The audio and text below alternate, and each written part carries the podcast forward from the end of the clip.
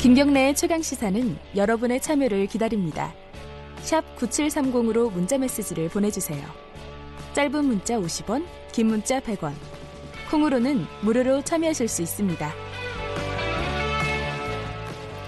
매일매일 가장 핫한 스포츠 소식을 가장 빠르게 전달해드리는 코너입니다. KBS 스포츠 취재부 김기범 기자 나와 있습니다. 안녕하세요. 네, 안녕하세요. 최강 스포츠죠. 제가 또 까먹었네요. 네. 자, 양학선 선수가 부활했다. 네. 이 소식부터 전해 주시죠. 그 아제르바이잔에서 열린 국제체조연맹 월드컵에서 양학선이 정말 오랜만에 우승 소식 전해왔습니다. 도마, 도마의 네, 신. 도마의 신 양학선. 예. 국제대회 월드컵에서 우승한 게 6년 만입니다. 벌써. 아 그래요? 네, 횟수로 6년 만이고요. 음, 그 다들 2012년 런던 올림픽 금메달로 기억하시잖아요. 네. 이 정말 환상적인 도마 연기를 보이면서 우리나라 체조 역사상 처음으로 올림픽 금메달을 따냈던 주인공. 야, 그동안 근데 부상에 정말 많이 시달렸던 겁니다. 이 부상 때문에 시달려서 그못 이후로 봤군요. 예, 7년간 시달렸고요. 예.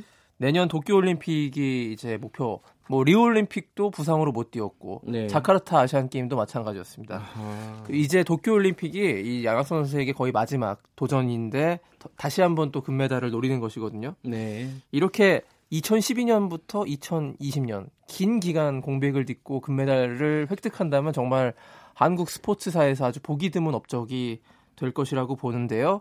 양학선 선수라면 가능할 것도 같습니다. 왜냐하면 양학선 선수 갖고 있는 기술 자체가 워낙에 독보적인 세계 최강이기 때문에 자신의 기술을 충분히 발휘만 한다면 또 한 번 금메달을 목에 걸 수 있거든요. 네. 자기의 이름을 딴 양원이라는 그 공중에서 세 바퀴를 도는 양학선이 특허를 낸 기술이 있는데 이걸 다른 선수들은 흉내를 낼 수조차 없습니다. 아, 그렇기 그래요? 때문에 이 음. 최고 난도의 기술을 자기 것을 이 잘 발휘만 하면 부상만 없다면 다시 한번 올림픽 금메달을 어, 획득할 수도 있고요. 그러니까 6, 7년이 지났는데도 아직도 이걸 흉내를 워낙에- 못 내는 거군요. 워낙에 완성도 높은 야. 기술이기 때문입니다. 예. 또한 가지 주목할 만한 점은요.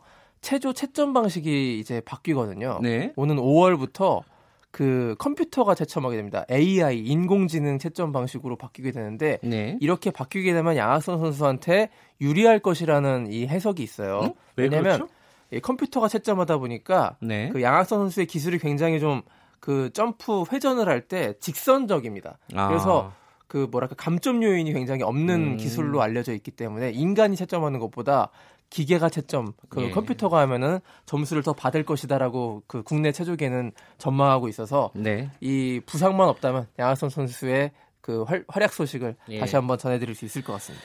프로야구 소식도 하나 알아보죠. 이용규 선수가 네. 어, 주말에 조금 시끄러웠다. 뭐 어떤 내용입니까? 그러니까 이번 주말에 이제 프로야구 개막하잖아요. 네. 근데 좀 시끄러운 소식이 하나 지난 주말을 좀 달궜는데요. 네. 한화의 베테랑 외야수인 이용규 선수가 네.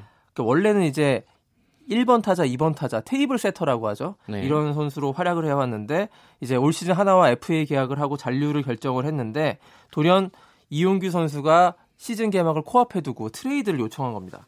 트레이드 아하. 다른 구단으로 보내달라. 여기서 예. 더 이상 못 뛰겠다.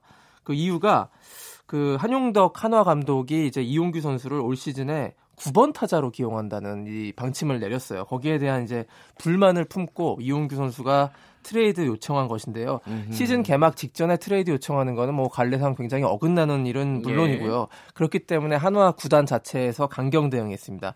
그 육성군으로 가라. 육성군 행을 지시했는데요. 육성군은 뭐예요? 그 선수 육성하는 1군도 아. 아. 니고 2군도 아니고 3군에 해당되는 아하. 가장 아래 단위의 예. 그 팀인데 여기로 내려보낸 거예요. 그러다 보니까 굉장히 갈등이 첨예화되고 있습니다. 예. 그러니까 아직 뚜렷한 해결책은 한화 구단이나 이용규 선수나 양보를 서로 안 하고 있는 그런 상황인데요. 네. 이 사태가 왜 나왔느냐? 크게 보면은 이제 한화의 그 한용덕 감독이 세대 교체 의지가 굉장히 강합니다. 그 음. 기존의 한화 베테랑 선수들을 좀 네. 이제 주전에서 제외시키는 그런 큰 움직임을 보였는데 이미 배영수 선수라든지 심수창, 권혁 같은 베테랑 선수들이 구단과의 갈등 그때 다른 팀으로 이제 나갔거든요. 네. 이번에는 이용규 차례라는 이 해석이 나오고 있는 예. 이런 상황입니다.